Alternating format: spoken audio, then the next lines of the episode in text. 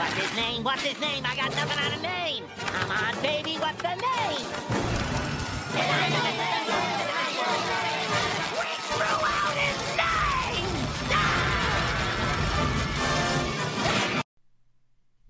Welcome to Talking Giants presented by DraftKings. I'm your host, Bobby Skinner, here with my co host, Justin Pennick. A lot to get to today. The Judge Gettleman pressers, Leonard Williams tagged, Kyle O'Brien hired, um, Levine Toilolo restructured, Cody Core cut. We've got a good amount of news. That's why we did three episodes this week. Justin, what's going on, my man? Oh, Bobby Skinner, so, so much to get to. I, I'm overwhelmed. I'm overwhelmed, you know, kind of in life, but also just with looking at the Giants, analyzing the Giants. You know what we do. I put that in quotes. Looking at the Giants, talking about the Giants, we definitely do that. I'm overwhelmed right now as a fan, and we'll kind of get to that when we talk about the the Judge and Gettleman pressers and kind of just maybe some of our overall thoughts before we get to specific nuggets. I'm overwhelmed. Free agency's coming up, and I can imagine the Giants' uh, front office is also overwhelmed by all of the unforeseen things that are happening right now in the NFL. I think free agency is so much more stressful than the draft. To me, the draft is basically just picking players. free agency, it's like even if you love a guy, it's like, well, his contract and his it's like with the draft, it's like you just draft guy. It's like you, you like this guy, he's out of position of need, you Yeah. get him. Um, so I, I really like the. I'm I'm so ready for it to be April first and be officially draft month, and I will I will have so much more fun. Um, but Justin, people who are having fun, you want to know who they are? Mike Misk. Uh, I don't think his real last name is Misk, but we'll call him Mike Miscellaneous. How about that? Dwayne Mason. I always think of um Dwayne Bacon. Who's that? He's um a small forward. He's an NBA player. Any relation to uh, Kevin Bacon? Nope, he plays in the NBA and he's black, not Oh. white. Um, Kyle Girdwood. Girthwood. How Ooh, about that? yikes. Change it to Girthwood. Tough. Um, and then Darren. Uh, I'm I'm assuming it's Faria, Faria, Faria, For real. Farizzle, Darren for real. Darren Rovell. How about that? No, you don't want to be Darren Rovell. No. Is Darren Rovell the most universally unlike person who's not like a bad person? Need you to explain that to me a little slower. nobody likes Darren Rovell, even though he's not like he's not like a bad person. He's just really like weird. Like, do you remember when he posted like JFK getting shot, like like the full graphic video of it on Twitter? No, where Jackie was picking up the brains. They literally like it's it was the anniversary of it, and Darren Rovell just posted the video of it just happening. Like, no warning, no, nothing. Anyways, Did he did he play in the uh, like NBA Celebrity All Star game once? probably? Because he I, I I just name searched him on the internet and one of the pictures that comes up immediately is him in a basketball uniform and he looks very out of place No, that's probably him at the Hawks game uh, for a halftime um uh show. still Justin, looks, who are these people that aren't dan Rovell? Who people they we like these people. still looks very out of place but these people are not out of place because they went to patreon.com slash talking giants. Um bobby we're gonna have some exciting episodes where you definitely want to be in this live chat. Like there is no other place that you want to be after the giants sign a free agent or after they sign an underwhelming free agent than this patreon chat because not only do you get to hang out with us and talk with us you get to hang out with you know 170 other very diehard giants fans um, who are subscribed to us for two dollars a month, and they support us, and they also get to uh, listen and watch the shows live before everybody else. Patreon.com/slash Talking Giants. Thank you to everybody. We love you.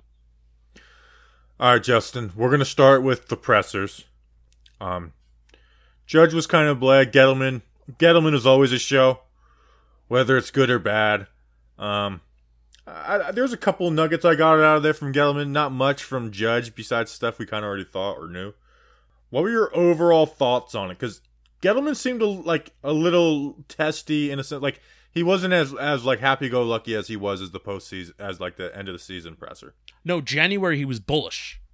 you know, January he really did give off the vibe like we we just won 12 games when in fact they won 5 and this was more of I could sense that he was stressed. I mean, you could see him and I- I'm not a body language expert and this is not really going to be like, oh, this is my Giants analysis and this is my Giants take. I'm going to kind of just speak as a fan right now in terms of where I'm at, kind of like I did to start of the show. But Gettleman was rubbing his face. I mean, he had his hand, he had his head in his hands sometimes, and he, he, just testy with some of the beat reporters. Like I've never heard him as testy as he was with Art Stapleton. When Art Stapleton kind of asked a, a good question, when Dave Gettleman kind of inferred and implied that the Giants were going to put the tag on Leonard Williams, and then Art Stapleton was like, "Well, it's not official yet. Are you saying it's official?" And Dave just like didn't give him an answer, and he was kind of like kind of stern with him. Um, very, very strange when we usually see Dave Gettleman either he's reserved because he knows that he's on the hot seat or he's bullish because um, things went kind of better than we thought. I could sense his stress, and that honestly made me stress as a fan. And I'm not, I am not happy right now with where the Giants are at in terms of their free agency. Now, talk to me after the draft, and I could be feeling a lot better when you look at things as a whole. But right now, pre free agency, knowing where the Giants are cap wise, knowing that they just put the tag on Leonard Williams, I'm I'm nervous. It's nervous time for me. Well, this is a weird spot for them because usually this is at the combine, and you have the atmosphere of the combine. You're talking about the draft and stuff where this is right before free agency. They haven't they've done some moves, but they haven't done all of them. And it's like so everything's speculative. You're not talking about a season that just went and they've been putting in so much work for this free agency. So I get like like you said, they are stressed right now. Like this is a stressful time trying to figure out contracts and stuff and you know, they still I'm sure they have an idea of what they want to do with the Solder or Zeitler and, and other, you know, other shorter smaller contracts. But I view it more as like a this is like the worst time ever and it's not in its usual atmosphere for a press conference for a general manager yeah. right now and especially one who is disliked like Dave Gettleman is. Yeah, I, I would have loved if they pushed back this presser for when the cap number was going to be decided because really when the cap number is solidified and you know we're we're the you know one of the one of the guys on the beat made a good point today where it's like the cap number's at 180 right now. It's not going to be jumping up to 190 190 million dollars. If anything they have been adding on a couple million here or there i think as the figure updates as the offseason has gone on. Um so it's not going to jump to 190 so it's going to be around be like 183 that, supposedly. Uh, 183 but really, that $3 million can be the difference between Kevin Zeitler being restructured, Kevin Zeitler being released, or Kevin Zeitler just being kept, you know, that same contract. So, you know, even though it's not that much of a significant deal of the cap not being set at, you know, as it is right now, it still is a big deal. And I would have loved for everything to kind of be pushed back so more cuts can be made, more moves pre unrestricted free agency time before all those moves can be made I would have loved if we just pushed this back because it's like, whoa, there is still so much that the team has to do before they can literally do anything else because they can't they can't do anything else because they just put the tag on Leonard Williams, which maybe by the time that you're listening to this, it's going to be official. Yeah, it's it is official now, but it, it's pre-draft. It's it's you know pre-draft, post free agency. It's like okay, we could talk about things we've done. Whereas right now, it's like nothing has changed since the season ended. You know, besides adding you know a couple coaches and then yeah. Kyle O'Brien, who we'll talk about later. So, uh, he I mean he was definitely a little more testy. I mean, obviously the run in with Kim Jones, which we'll talk yeah. about. Can I say one thing? Just comparing the way Judge goes about things and the way Gettleman goes about things. And I kind of, I kind of want to hear what you have to say about this. And again, this is this is a fan. This isn't me like, oh, uh, I'm analyzing the Giants. This is me kind of just speaking as a fan how Judge goes about like the process and how he talks about the process and how he talks about his attention to detail. I mean, that has shown through since day one, but it clearly is a lot different than Dave Gettleman. And I'm not saying that this makes Dave Gettleman uh, not a smart general manager or a bad general manager or a bad football evaluator, whatever. But I mean, the proof is in the pudding that mistakes have been made on Gettleman's part you know, no, most notably 2018. The the way he went about the process in 2018 was wrong, and that has kind of backtracked the team at least by one year, you would think. But the way that Joe Judge goes about the process, the way that he goes about even just talking about the process in front of the media, I guess this is even more of just a reflection of how much I love Joe Judge, not as much as Dave Gettleman, but it's just so impressive. And I I really do hope, and I think with the O'Brien hire, he is getting a little bit more power and control. I really do hope they they give him a little bit more what's the word discretion because he seems he really he really does seem to have it all under the wraps which is really cool and it makes me feel good Yeah, Judge Judge feels like he's in control, um, and he's never gonna like uh he's never gonna let like a, a press a press you know thing backfire on him. Yeah. Where Gettleman like Gettleman Has. will like Gettleman is gonna like make fun of computer folk like you know or like be like you know make fun of analytics people even though they you know anyways we're Even though they do clearly use them. yeah Yeah. Um which he was like instead of him being like hey they're not the end all be all like Joe Judge in that situation was like, "Hey, analytics aren't the end all be all. You know, we use them, but we use a, a combination of many things." Gettleman is like, "I'm gonna make fun of those Yeah. people." Um, well, that I think that's the difference between the two of them. Yeah. Um. All right, so let's let's go with Gettleman's because there was more to to chew off from Dave Gettleman. I thought the biggest nugget, and we'll, it'll lead into Kim Jones, was that he basically said we are fine with letting Matt Peart start at right tackle. Now, you know, I don't think he had the answer that the way he said though. You know, because you know Jordan, you know, Ron asked him like, you know, are you comfortable with those guys starting? He could have been like, yeah, but you know, we want to have someone out, a vet in there, um, whether it's you know bringing somebody out through free agency. Like he hasn't been like totally like you know last year they said Nate Solder struggled. Like they weren't they didn't lie about that. Yeah. Um, I thought that was pretty telling of how confident he was. And, you know, we were talking about it on Monday. The more you think about it, you know, they Leonard or Matt Peart was a, a third round pick is a is a pretty decent investment. Yep. You know? So I'm after today, I'm thinking that Matt Peart will be the starter week one. Like they'll get, you know, they'll probably get some kind of vet vet tackle, but the goal will be to have Matt Peart starting week one, you know? Yeah. Um I'm he did go with that argument of you do you know we invest in a third round pick for a reason. And the whole thing of now you can take another tackle in this year's draft and invest in him and then that's the whole building through the draft type of deal, right? But you know, Dave Gettleman needs to improve his batting average. That was the thing that was said at the end of 2019. He did in 2020. And Matt Peart is ultimately a part of that equation of a high leverage draft pick. And is Dave Gettleman going to increase his batting average? You know, that would be a very tough pill to swallow. Where if Matt Peart, regardless of how we felt about the right tackle spot, and regardless of how we felt about the offensive line, if the Giants chose to upgrade that spot, that would be a tough pill to swallow to have, hey, that third round pick is now just like a kind of a wasted pick. That would be a tough pill to swallow. So you always want more competition on the offensive line, but at the same time, I, I, do- I do like this answer. I do like it. Like give him a eh. give him a chance. and Matt Peart is a big I think his his 2021 is a big indicator of the Giants offensive line as a whole. Like we feel really good about Andrew Thomas and Nick Gates. Um Shane Lemieux has to, you know, get better, but he was also wasn't a train wreck. You know, there was there was there was a few bad reps in the past every game, but at guard you can get away with those a little bit, you know. Um Kevin Zeitler is a question mark. Um, you know, we don't know what's going to happen at right guard. Hernandez, we know who he is. You know, you can trot him out and feel okay about it.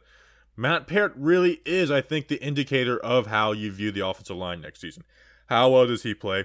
And does Andrew Thomas continue his upward path? You know, there hopefully there's no like a, you know, he could like Andrew Thomas could still start out next season rough, um, even though we don't think he he will. I don't we don't think it'll be back to the level of 2020. Yeah, and as I've said before, the offensive line gets better if teams don't blitz as as much as they did in 2020.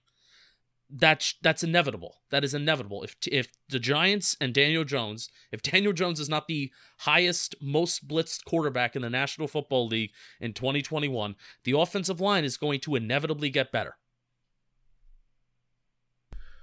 Yep, that. Um, yeah. Do you think that will happen though? well, well, that require, and this is so. This is where I did get frustrated. Uh, maybe I'll save this for the judge, but this is also just another macro big point. Maybe this will feed right into Kim Jones, um, because I actually do kind of give her a little bit, a little bit of credit. I was not happy with the questions that were asked to judge because it was like, oh, what did you, what do you think of this specific player? What do you think of this specific coach? It's like, okay, yeah, Joe Judge is very good at like talking people up, you know, and he's very good at complimenting his guys, which is good, which is fine. I would have loved to hear more about Joe Judge's self evaluation process. Like we talked about it all the time on the show because we're holding on to Jason Garrett. That's what we're banking on. We're banking on that self evaluation, self reflection process. We're banking on that in being implemented of hey we need to push the ball downfield more and that will hopefully open up the rest of the offense. Um so that's what I also comes think beat reporters do view that as a losing battle because Well, no, there they- was one they- really Bobby, good question asked about it. they too. asked they asked the question in January. They asked it. And then what Joe Judge said is follow up with me soon. And they you know Dave Gettleman started off his presser and I'm sure Judge also started off his presser saying we finished our evaluation of the roster. Okay so you finish your evaluation of the roster ask the question that you wanted to ask that was a very good question you know I, I think this could easily turn into a very good a, a small very good article Joe Judge's evaluation and self-reflection of the 2020 season doesn't matter if it I- came out in January or March I thought somebody did ask something that was I thought it was a great question, and he's just like smart, tough, um, you know, um, that fit our culture Yeah. player. Like when the, I don't even know who it was. I think it was a news like a it wasn't a newspaper. It was like a, a you know a news station. And he's like, when you're looking at wide receivers, not talking about culture, just like ski, like what type of players are you looking for on film?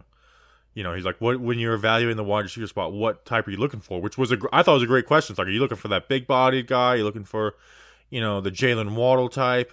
And he was just like smart, tough, physical. Yeah. And it's like, well, that's not really what we're looking Yeah. at. Wide, like, so I would have liked to Um, hear just more vaguely about wh- where do you think the offense went wrong and and how and what steps are do you feel like you can take with your staff to improve it in 2021? Something as simple as that. After your self-evaluation process, what are those steps? And I think that maybe could have been a good answer, but he also could have deflected it. And these guys are good at deflecting stuff.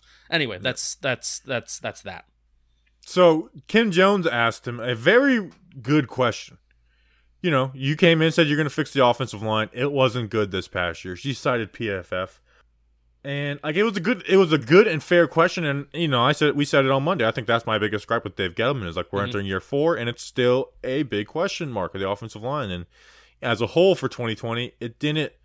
We didn't feel good about. it. So I thought it was a good question. And then Gettleman was like, they were young like he, he was there young because they are young and then kim jones like comes back and was like you can't say they're and, and was like not like was like basically like reprimanding him. Like you can't say they're young if if kevin zeitler or nate solder on the roster. Are you saying you're going to keep them? And he or you're moving on from them? So it's like he's not going to admit even if they are moving on from them. He's like no. She's like well then you can't say that it's young it's like, well, you asked about the 2020 offensive line, Kim Jones. Nate Solder wasn't a part of the 2020 offensive line, Kim Jones, even though I don't think he would have made it much better. Like, I, Kim Jones, I can't stand her. I think she's the worst. Um, she's obviously, ever since the Odell trade, I feel like she's been bitter. And listen, I, like I said, I thought the first question was a good and legit question. The follow up made no sense. Who doesn't think the Giants' offensive line is young? Is there anybody out there who thinks the Giants' offensive line isn't young? I mean, Andrew Thomas was 21 at the end of the season. Shane Lemieux was 23. Nick Gates 25, first time playing the position. Like Cam Fleming was, you know, he looked at a vet. He was 28 years old. And the only one was Kevin Zeitler, who was 30 years 30 years old, and Kevin Zeitler's good. So I, I just, it was just so, it was such a weird thing for her to like fire off like that. I give her credit. I really do because also, if you think about it, she's the national media member, right? She's not a part of a a local affiliate. I mean, I guess for the NFL Network, she does Jets and Giants stuff. I don't know what her what her specific role is, so I think she can do that. You know, it's like, oh, well, you know, why do I care if Dave Gettleman doesn't like me? I have the backing of like the NFL Network, so I I give her credit for standing her ground. What and it's tough to stand your ground when you're in the moment. You know, a lot of people like to, you know, they they maybe like to talk about how they're tough, but she stood her ground in the moment. It was just a bad second question. It was stupid. It was a bad second question. sucks. Every time she, her questions almost always suck. Well, no, she she con- she honestly she had a point to, you know, backfire in a way, but she could have really turned it too. Well, Dave, the reason why the offensive line is so young is because it took you 3 years to actually get pieces in here that made sense. Nate She Solder said that. Right, she did not say that, but she should have said that. And I think when she quote tweeted herself to try to clarify it, that's the direction where she was going. And it's well, it's like, well, Dave, you signed Patrick Omameh uh, for to a three year deal when that wasn't very smart. You signed Nate Solder and you backloaded his contract. I found it to be very funny that that Dave Gettleman talked today about the negative effects of backloading contracts. Well, I guess he learned that from Nate Solder. So he made all these mistakes. They they invested in did, did they keep Ereck Flowers for Dave Gettleman's first year and they put tried to put him at right tackle?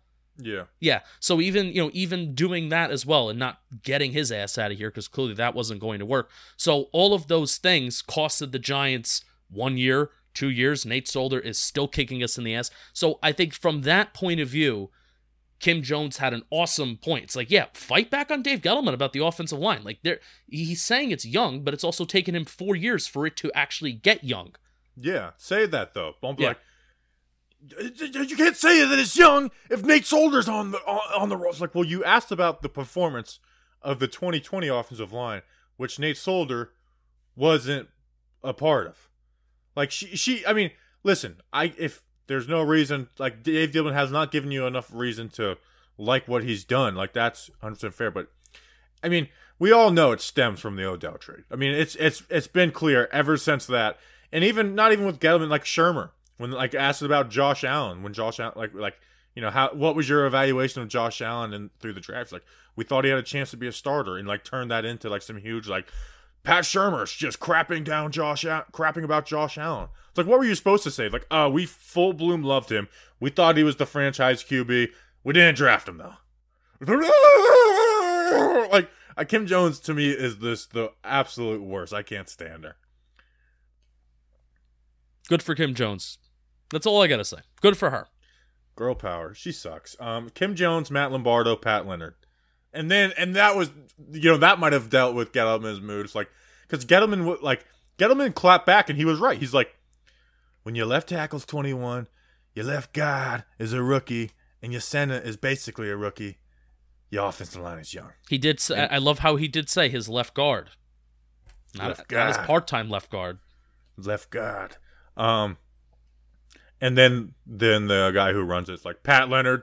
It's like, oh god, like- just like a brutal, like, uh, and then the one person, which, well, screw it. We can talk about the restructure backload thing. We can get into like the the you know the funny parts of it.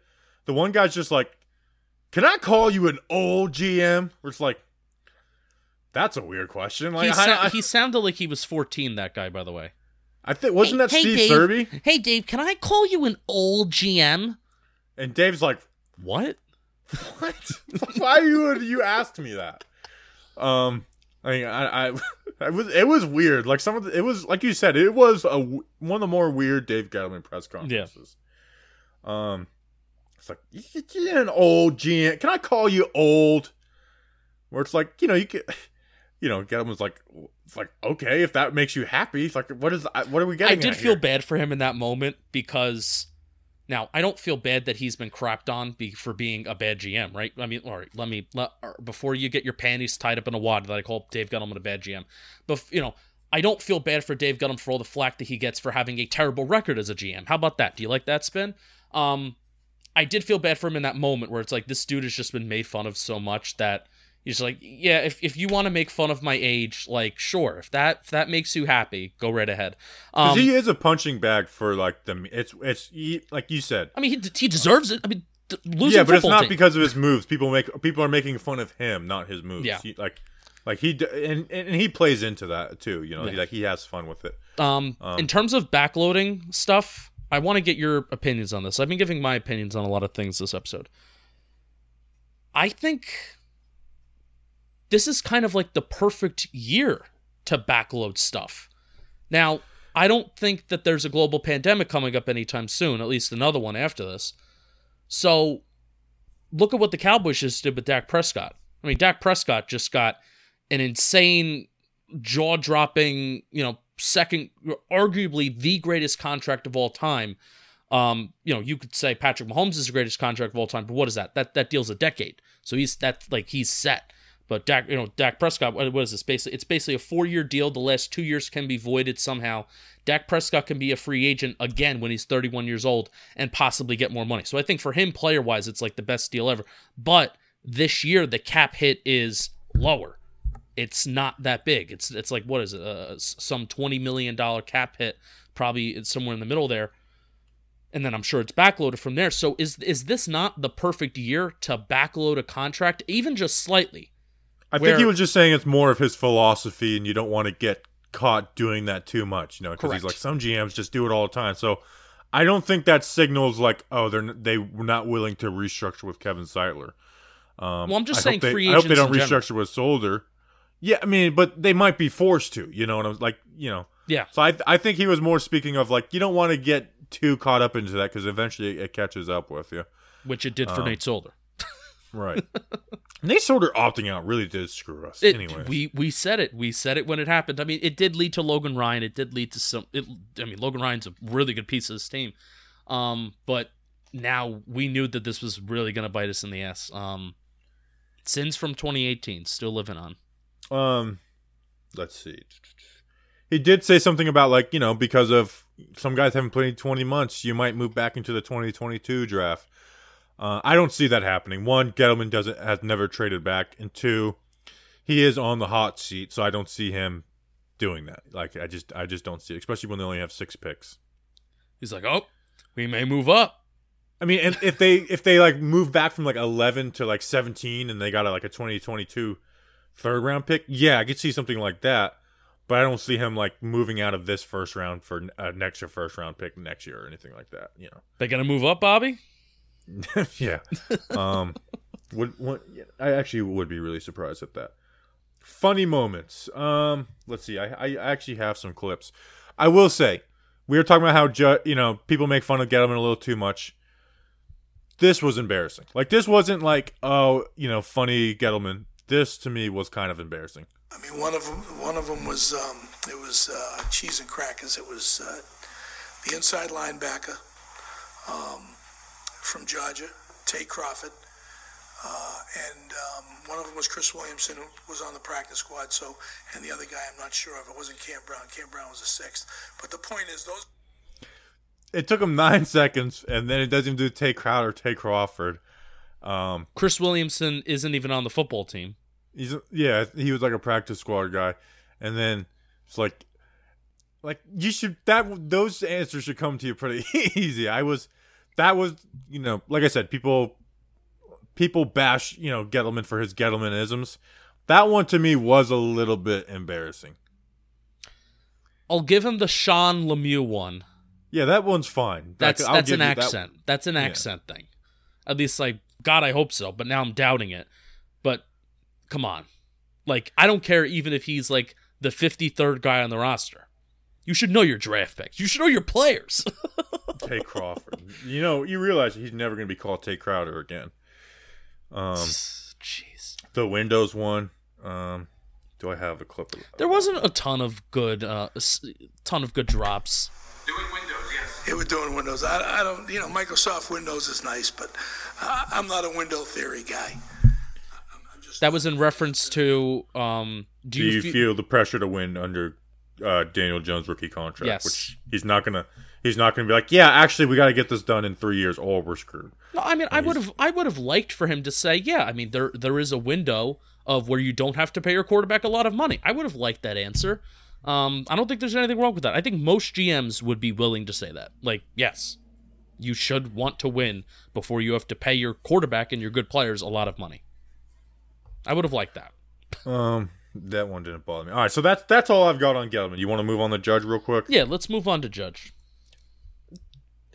Now, the the things I liked, he said, look, we're doing league studies and we're pres- like we're having coaches present which I've always said, like if you're if you're an, a coach in the NFL and if you're not going and watching stuff from other teams and stealing stuff from them, you're a bad coach. Like Yep. you are a flat out bad coach if you if you're not doing that.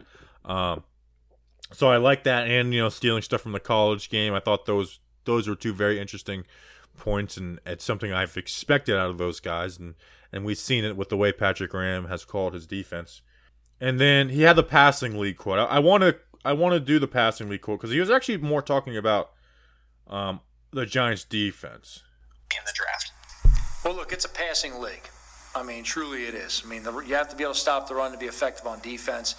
But when you look at the guys getting paid the most money, it's obviously the quarterbacks. It's a passing league. So when you talk about the pass rush, it, it can never be just one player. You have to have depth in that, those positions, and it has to come from multiple areas. So to me, the improvement of the pass rush as you know the year went on last year was a combination of uh, the improvement made up front with the defensive line, the outside linebackers in our pass rush games, and then also on the back end with the way the defensive backs improved and the coverage on the back end to give them more time to get to the quarterback. You know, nothing really happens independently of each other. If the coverage isn't sound, you can't have a pass rush.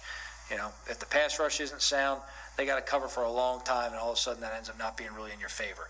So really, I saw the improvement of the defense as a whole, and that's what we have to really go ahead and keep emphasizing is making sure that all three levels, the DBs, the linebackers, and the defensive line, continue to improve within our schemes, and then we have to make sure that we use guys. So bu- uh, a bunch of nothing answers after that. Um, but essentially talking about what their defense was and what it really was. It's like, hey, our, we trust our defensive line to stop the run, and our linebackers and DBs are focused on the pass. Um, and we've seen they do innovative stuff, whether it's bringing a safety down to fit in the run game, you know, using their corners in the run game, um, you know, where it, it's and you know, then and um, what Mark Schofield just did a wrote an article about some stuff, and the Giants were doing a ton of it, um, of how to stop the big play in the passing game, and I, you know, that's what um, Judge was talking about. He was like, hey, like we, you got to have someone, people who can get to the quarterback. It's not even just how the Giants defense operates. I think it's how any good defense operates. Really, in the NFL today, I mean, I've talked about it time and time again. You know, you're you have quarterbacks that are mostly averaging releasing the ball in the range of 2.6 seconds to 2.7 seconds, their time to throw. It's not even their time in the pocket, which your time to throw is usually more than your time in the pocket because if you have plays where you're scrambling, you're improvising, yada, yada, yada. So your time to throw is between 2.6 and 2.7 seconds on average. So how do you expect when you have pretty good, decent offensive linemen in front of you, too, you know, pro caliber offensive linemen in front of you, how do you expect your edge rushers and your pass rushers and your defensive line to get there consistently and to get home consistently in 2.6 and 2.7 seconds. The way that you expect them to get home consistently is when you have good coverage on the back end. And of course, you know, Judge is never going to come out and say, yeah, the coverage on the back end is more important than the pass rush. But the fact that he emphasized it so much is a thing that I like. And it clearly is the thing that Graham values, clearly is the thing that Judge values. And it's clearly the reason why the defense was successful this year, and the reason why they weren't successful under James Bettcher because their coverage was so bad, because they were allowing explosive plays. So it didn't even allow the pass rush to have any opportunity where the quarterback's holding onto the ball for slightly above average time. Yeah. Uh, and that's the way the NFL is moving. Is you know, like the elite pass. I I I still do think an elite pass rusher is more uh, valuable than an elite corner. Um, but like the league is like, hey, you can't have elite pos- players at every position. You know, elite pass rushers and elite corners are both hard to come by. Yeah, it's like, hey, like we're not going to consistently get to the QB, um, especially in the playoffs where offensive lines are, are probably a little better. So we need to, you know, we need to give our guys a chance and, and really work on the coverage. And that's what that's just the way the NFL is moving. Yep. Now, Joe Judge, move that to your offense. Let's let's turn our offense into it's a passing league. That's that that would be my critique. Let's turn our offense into it's a passing league. You know I agree, but a lot of people, oh, Saquon's back. It's it's given the ball 23, 24, 25 times a game. Saquon which, should be so mu- used so much in the receiving game. And I was I you know I was doing my running back preview video on free agency. You know, in week one, Saquon had more receiving yards than any Giants running back had. Uh, like combined had yeah. for a, a, single game. Yeah. I was blown away. It's not like, you know, been one thing if Saquon had like 160 receiving yards or 100 plus, and it's like, okay, well, you know, that might have ended up being his best night of the year. I thought that was pretty interesting. They have to. Saquon has to be such a big part of the passing game and not just checkdowns. Like, this play is designed to go to Saquon. So, yeah. I mean, and that just, and that makes it easier for when you do hand it off to the kid. He's going to be able to not just have the big runs, but to get those consistent four, five, six yard carries too. You know, where it's like I don't want to I don't want to remove the mindset from Saquon to have big plays. I want to make it to where he can have that mindset and still get those five, six yard plays. Like I don't want him I don't want Saquon to have Wayne Gallman's mindset. No. No, I, I agree. That that is where hope maybe it's gonna be a blessing and a curse that he's not as explosive when he comes back from his ACL injury. At least in the first year the second year, I think he's going to be like back. Um, but the first year, he may not be as explosive. So he may have to force himself to go through that mental change of more often than not, I need to take what is in front of me. Which, in a way, this Jason Garrett offense is centered around taking it, taking what is in front of you, and sustaining long, long, exhausting, boring drives. Should we take a break? Do you want to take a break or do you just want to move on? Well, let's take a break, but we have um we have something to read. You know what? Uh, we we are going to take a break. You want to know why, Justin? Why? Because it's that time of year again. Conference tournaments are tipping off. Bubble teams are making their final push for a bid, while the top seeds are preparing for what they hope is a long run. DraftKings Sportsbook, America's top rated sportsbook app, is putting new customers in the center of the action. Bet $4 on an underdog and win $256 if they win. It's that simple. Simple Man Radio. That's bet $4 on an underdog and, and select college basketball games, if, and if they win, you collect $256. The bank is open. Bank shot. Pick one of many uh, select college basketball underdogs for your shot at winning $256. All it takes is a $4 bet. There's no better way to put your college basketball knowledge to the test than to put your money where your mouth is with DraftKings Sportsbook. Don't worry if college basketball isn't for you. DraftKings Sportsbook offers great odds and promotions on golf, hockey, and so much more. DraftKings is safe, secure, and reliable, so you can deposit and withdraw your funds at your convenience. Download the top-rated DraftKings Sportsbook app now and use promo code JOHNBOY when you sign up to turn $4 into $256 if the underdog of your choosing pulls off the upset. That's code JOHNBOY to turn $4 into $256 for a limited time. Only at DraftKings Sportsbook. Must be 21 or older. New Jersey, Indiana, or Pennsylvania only. New customers only. Restrictions apply. See DraftKings.com slash sportsbook for detail. Gambling problem? Call 1-800-GAMBLER or in Indiana, 1-800-9 with it. All right. So Which we're gonna do a Talking Giants um, tourney thing. Where well, I was thinking first place um, gets a shirt, Mhm. second place gets a coffee mug, and third place gets stickers. nice mugs we got. Our mugs are really awesome. You know, I don't, I don't, um, I don't front on that type of stuff, but I do think our mugs are pretty awesome. Sip, gurgle, gurgle, gurgle, gurgle, gurgle, gurgle, gurgle, gurgle, gurgle. Cheers. Um, Leonard Williams, Leonard Williams. franchise tag, nineteen point three five million dollars. All the reports are saying that they're going to get a long term deal done. This is just kind of a placeholder. So um that's pretty interesting. I don't see him settling for anything less than a 19 mil a year average annual value. I, I don't think we knew Leonard Williams was going to get tagged, but I think me and you both were pretty confident Leonard Williams was going to be a part of this Giants team. Yeah, I. We certainly hoped that a long-term deal would be done, but also why not? I mean, if you, if you're Leonard Williams' agent, oh my god! I mean, Leonard He's in the best situation ever. Leonard Williams could be swimming in uh, Puerto. Where was he? Puerto Rico, Costa Rica, Puerto Rico. Puer- Puerto Rico. You could be swimming in Pu- Puerto Rico, and Oblanto Gigantes. he can just be having a ball of fun because he knows that the Giants have screwed themselves. Um, and why not? I mean, of course, we were hoping and we were rooting for a long-term extension being, you know, done before. But I think we knew. You know, I think I, you know, not only because I have a personal bias to Leonard Williams, but I think we also just knew because of what the Giants did to uh, acquire him and then to also keep him for the 2020 season that there was very little chance that he was just going to walk um, and just okay, bye, see you later. Um, so I have something to say um, about the value of Leonard Williams. Now, of course, is he worth 19, 20 million dollars? You know what? Probably not, Bobby. Can you replace Leonard Williams? Uh, yeah, you can literally replace any player. Um, you know, even quarterback, unless if, unless you have an absolutely elite quarterback. Yes, is every position kind of replaceable? Yes, you can make that argument. Okay, but Leonard Williams is a good football player, and I even think throughout his eight games in 2019, he proved that he is a good football player and he deserves to be paid. Would 19, 20 million dollars be overpaying? Yes, but this is what happens when you re-sign players who are coming out of their rookie deals, which Leonard Williams is. ESPN um, Stats and Analytics released a new metric today. That metric is called expected sacks. So you know I love expected completion percentage. You know I love uh, rushing yards over expected. So what this stat and metric measures is what position these uh, edge rushers, defensive linemen, uh, front seven guys play, what positions they play, the double team rate, down and distance. A sack on a third and 19 isn't going to mean as much compared to a third and five or a first and 10, right? Um, what the season sack rate of the quarterback he facing was.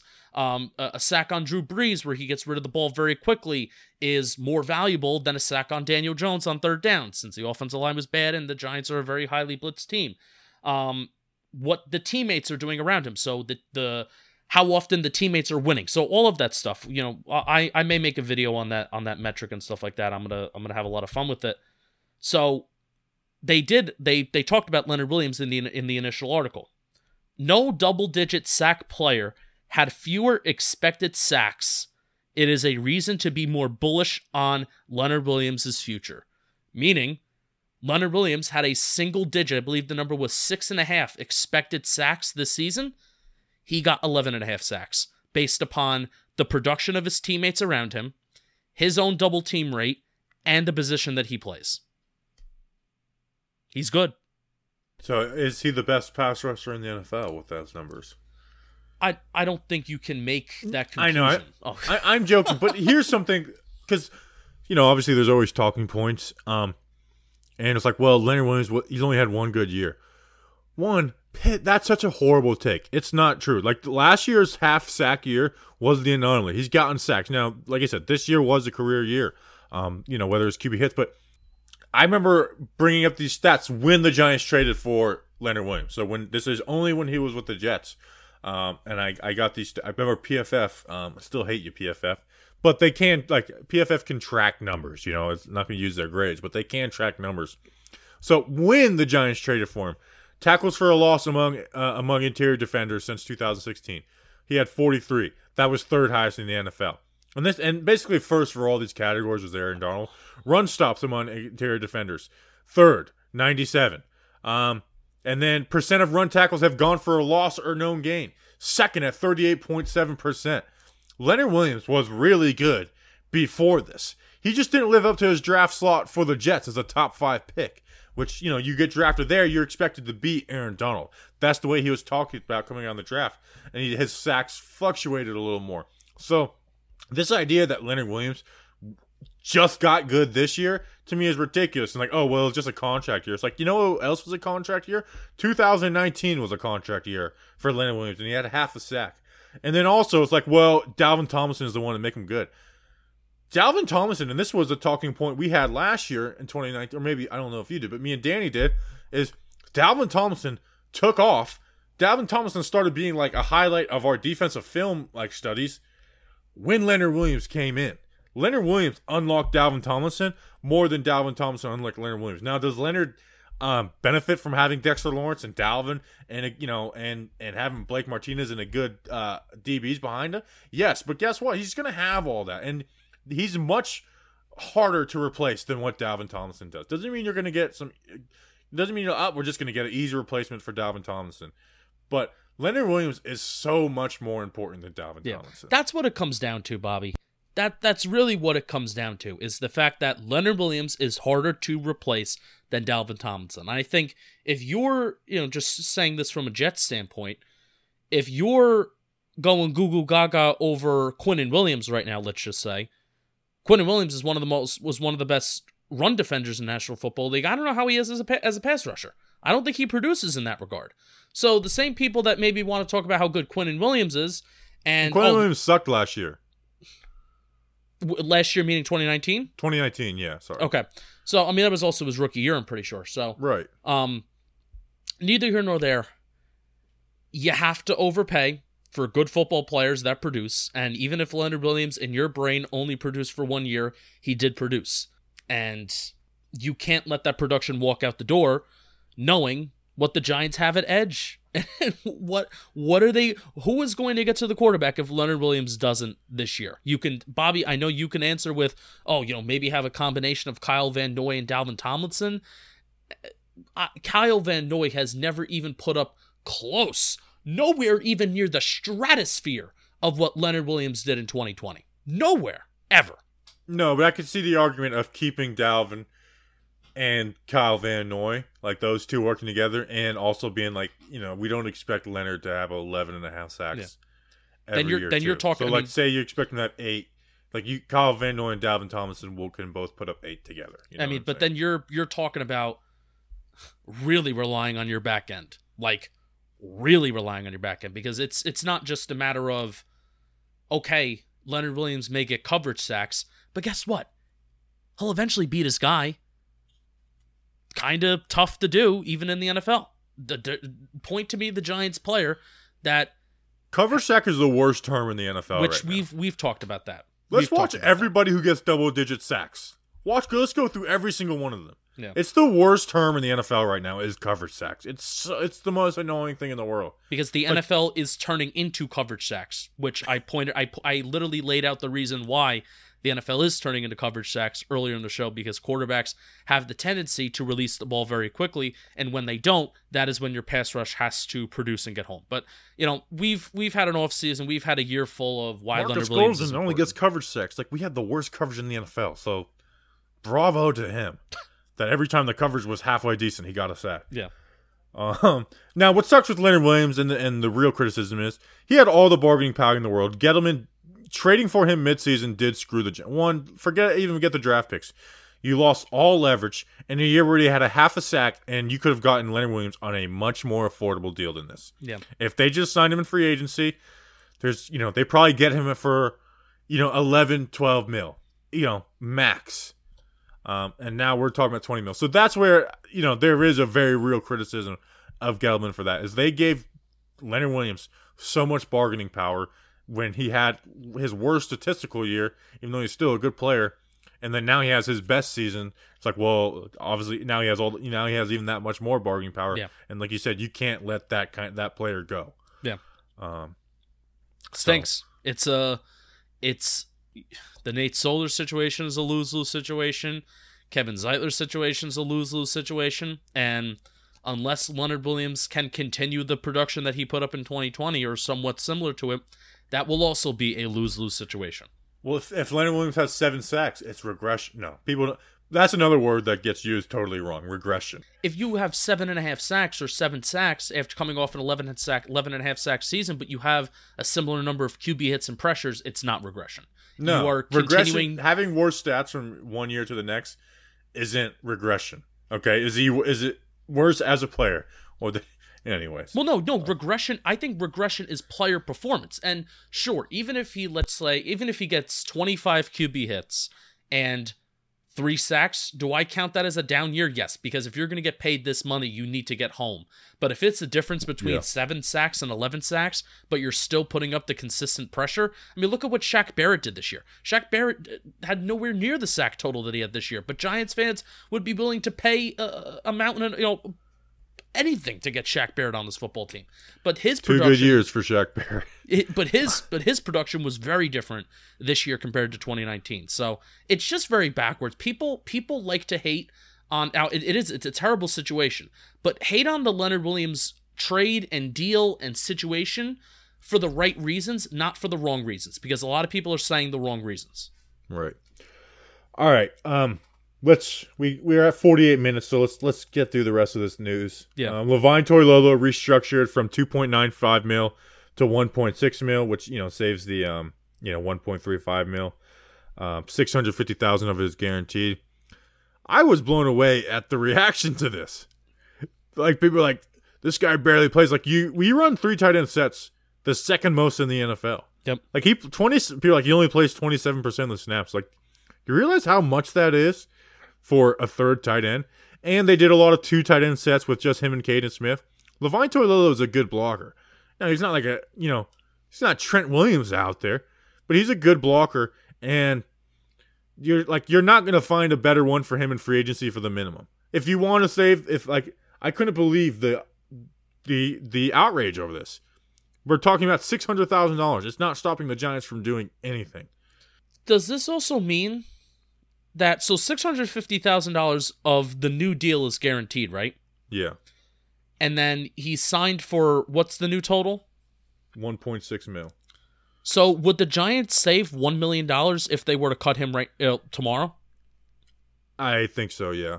So the Giants can still cut him and additionally save one million dollars with only a six hundred thousand dollar cap hit. Now that's at least how I think it works.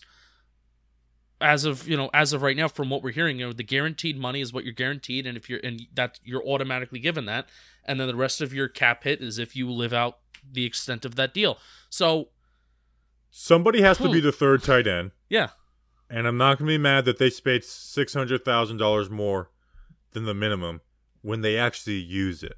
Like they use their third tight end a lot. right a lot of Like people twenty-seven pointing- percent of the snaps for third tight end is a lot. yeah a lot they of do it the second most in the NFL.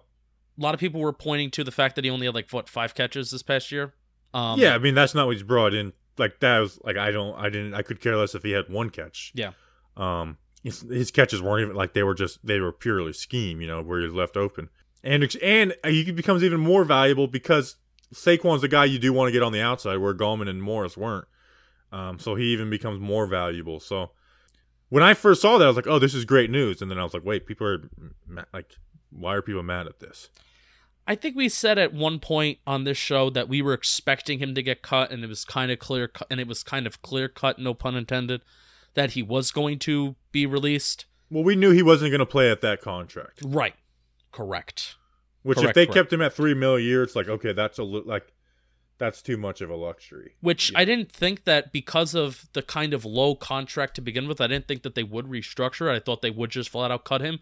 But now looking at oh, it's it's there's literally such minimal minimal risk of keeping Levine Toilolo on the team. I mean, I mean, odds are if they draft a player or if they go out and they sign another like oh here's this random tight end that we don't know about and we have to look into and we're going to get overly excited for i would rather have this where Yeah, I don't want to pick a six round. Like I, we shouldn't go into the sixth round and be like, we need to get our third string. Ti-. Like we know what should do in the sixth round. Get whichever player we think is the best. yeah Not so- trying to fill a need, you know. And it's like people like six round tight ends. You know what they usually turn into? Worse than Levine Toilolo. It's like Yeah. you know. So, um, and the same goes with backup QBs. Like we'll develop a six round QB. It's like, it's like you know, six round QBs. They're lucky to turn into Colt McCoy. The Giants cut Cody Core two mil. Doesn't save two mil because of the whole you know top fifty one rule. Um, so it saves about like one point three mil. But uh, I think me and you have a similar mindset. I got no use for wide receivers that are only special teams guys, unless they're the greatest special teams player of all time. And he's coming back from an injury too, so I, there is they are supposedly like looking to bring him back into camp if they can get him on a minimum. So there's that. But paying him two mil a year to me, that you know that that was that was one. If they like if they kept Cody I've been like, what's the point of this? You know, is he that good on special teams coming back from a torn ACL? Which please don't bring back Nate Ebner either. opens up number 17 for um Jaylen Waddle. Let's make it happen, baby. Jaylen Waddle had like the fastest forty time I think out of all the forty times. And they also did uh wait, I I uh, I bookmarked this. This is from I, I love the GPS data because yeah, you know, a lot of people that, you know, oh, the 40-yard dash doesn't mean anything. Dave Gettleman even, even dropped the line of uh what uh, Olympics and underwear today. Uh, when he- Underwear Olympics. underwear Olympics and when he was talking about the combine.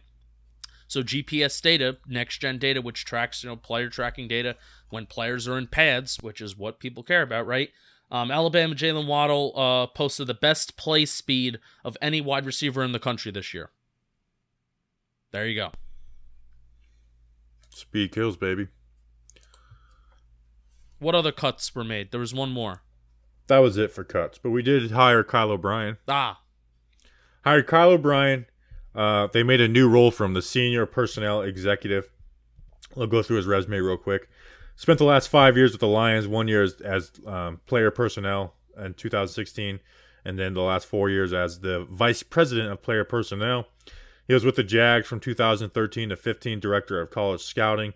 The Chiefs in 2012 as a scout, and then he was with the Patriots for from 2002 to 2011 doing a, a bunch of things. So no crossover with anybody on the Giants staff or anybody, but an interesting hire. You know, the Lions let go of him. They felt the need to bring him in. It's something I do like about Judge, though, is he almost feels. Now, I want to pump the brakes a little bit on comparisons, but you know how like Nick Saban is like coaches that are looking for like a new start. You know, it's like where they were once well-renowned people and they go to Alabama and kind of get their stuff back on track and get head coaching jobs. It kind of feels like Joe Judge is like that. He's like, Just come come coach here. We'll find a role for you, whether it's Jeremy Pruitt, whoever. Yeah, Pruitt. That's Pat what Flaherty. Like we'll we'll find a role for you. We'll let Kitchens. you be part of it, and um, and and and then go on. So Garrett. um, shush, shush up, Nancy. Um, now he did uh, was a part of drafting Kenny Golladay and Allen Robinson. How about that? How about that? And Gerard Davis, who I think is actually maybe a, a good linebacker uh, uh, free agency acqui- uh, acquisition if you can get him for the right money. Uh, he's a Harvard guy. God, Harvard. went to Harvard. We want to get smart people in the building. Um, the most interesting thing about this hire, well, there's two things that I have. The Giants just keep on creating positions for people, and I love it. Is there is there a cap to like how many people you can have on a coaching Nope. staff? No. Nope, I don't think so. How so. come we've never done this before with bringing in people? because we never had Joe Judge before. I mean, I'm sure Coughlin did. I'm, I'm, I, I didn't, you know, I definitely was not following the team as religiously as I am right now, you know, with Coughlin. But I definitely know for a fact under McAdoo, definitely Shurmur. Sher- Shurmur never brought in like all these people. Shurmur probably didn't even have the league connections, um, Shurmur like brought in nobody in year two. which is bizarre for especially for his defense. Um, the second thing is Kyle O'Brien has never worked for the Giants in his 19 year career, but obviously he's worked with Judge before. I mean, that's the obvious thing. But he hasn't worked for Judge. He has Judge. not. No, He's they didn't with- cross over in New England. They did not cross. I thought they were. I thought they.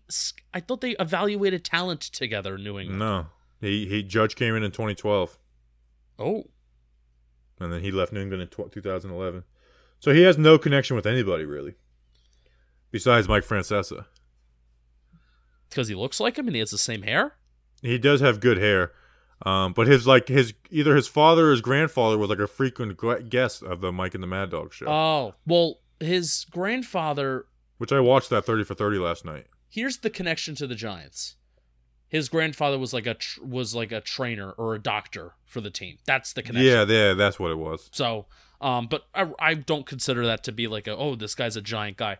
I do think he's more of a Joe Judge guy. I mean, just because of the Patriots, rather than like a Giants a ties with the Giants guy. Would you say that that's true? Yeah, yeah, and I, I, think that's definitely think significant. Judge probably rang Belichick's line and and and asked some questions about him. Um. So yeah, I, I this is a this is kind of a why not thing. I'm, we're not going to give some crazy analysis and go through each draft and be like, this is you know this is the one because you know what we do would be like these are like he's all for the Kenny Golladay and Allen Robinson, but he didn't. How involved was he in this bad pick? Uh, No, so, no, but it, it is significant when you're thinking about again power structure within the organization. You know, how much sway is Joe Judge having? You know, p- creating all these different positions, um, and now even bringing in a front a guy that he probably has more ties with than, than Dave Gettleman, and the fact that this is a front office position.